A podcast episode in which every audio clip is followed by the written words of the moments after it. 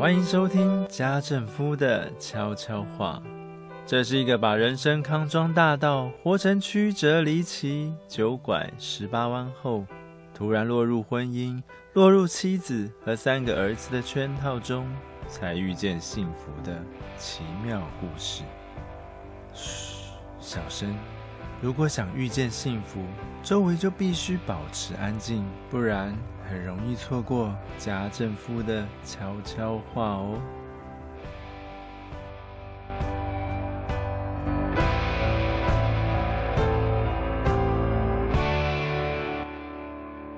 听众朋友们，晚安。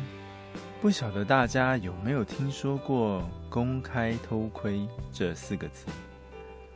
什么叫做公开偷窥呢？按照字面上的解释，偷窥应该是很隐秘、很不可告人，怎么会和公开这两个字摆在一块呢？家政夫之所以提到公开偷窥，是由于周末与老婆小孩出外用餐时，听见某个绰号阿良的国中生正在向父母抱怨。说同班同学在脸书上搜寻到自己的爸爸妈妈，进而找到许多阿良成长时拍摄过的洗澡影片，含奶嘴在枕头上爬，或不乖受罚、嚎啕大哭、眼泪鼻涕淌在脸颊上滑等等照片。然后那个在网络上肉搜到阿良父母的同学，还把连接 PO 去班上的群组里，让更多人参与这场嬉闹。继续转发。当时阿良气愤地要求母亲将照片、影片删掉，可是家政夫听见的回应是：“你不可以用这种口气跟爸爸妈妈讲话，又不是我们惹你，而且那些照片、影片都是非常珍贵的回忆。你的同学没有礼貌、不成熟，刚好你可以趁机会学着像个大人，成熟一点。”反正这个社会上无聊的人很多，要笑就让他们去笑吧。阿良听完父母的回应后，原本从餐厅圆桌上直起的身子，便又瘫回座椅靠坐着，嘴角和头都弯得很低很低。当时家政夫还在替全家人拍照。正伸手把桌上的食物杯盘布置妥当，等使用完手机里的照相功能之后，便开始思考刚才阿良抱怨过的那些话。一个青春期的孩子，一个容易害羞、尴尬、不想被同学当成笑柄的年纪，究竟是该强迫他们学习被亲朋好友和陌生人欣赏，学会脸皮厚一点？还是应该体谅青春期的尴尬，把那些爸爸妈妈、爷爷奶奶觉得可以公开，但对青少年来说却很隐私的回忆，全部从社群软体上删掉呢？这个问题是所有现代父母都可能面对到的。我们可以当成是亲子关系陷入紧张、起争执的开始，用不耐烦的声音回答青少年。说：“奇怪，你小的时候明明很喜欢我 po 这些照片，而且当叔叔阿姨们划开手机欣赏的时候，你还会在旁边兴奋的跳来跳去。怎么现在突然生气了？莫名其妙。”但家政夫觉得，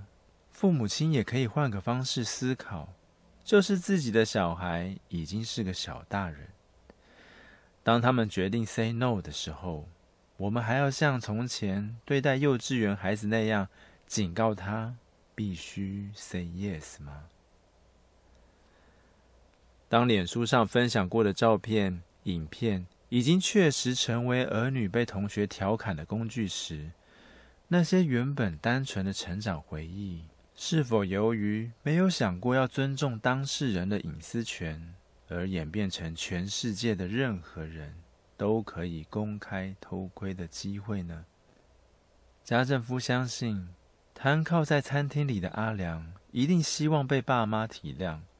而阿良的母亲也一定真心觉得那些照片、影片很美，甚至代表了某种大人正逐渐老去的证明。但曾几何时，我们与儿女沟通的时间只有两分钟，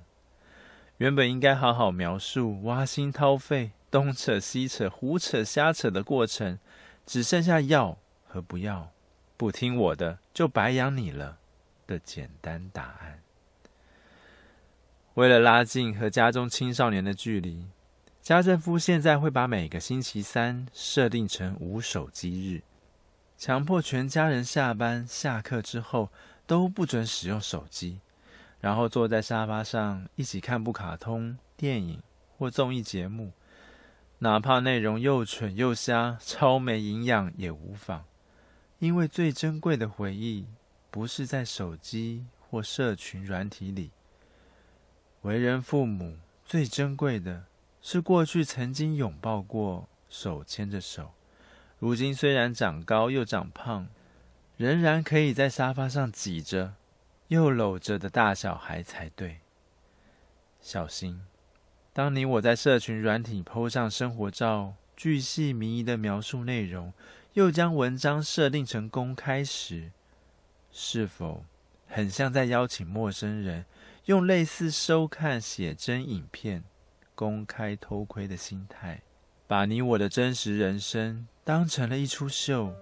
并且看重按赞人数、分享人数，更胜过照片里家人的感受呢？以上是家政夫本集分享的所有内容。如果喜欢，记得留下回应。你们的回应是家政夫继续制作精彩内容的强大动力哦。下次见，拜拜。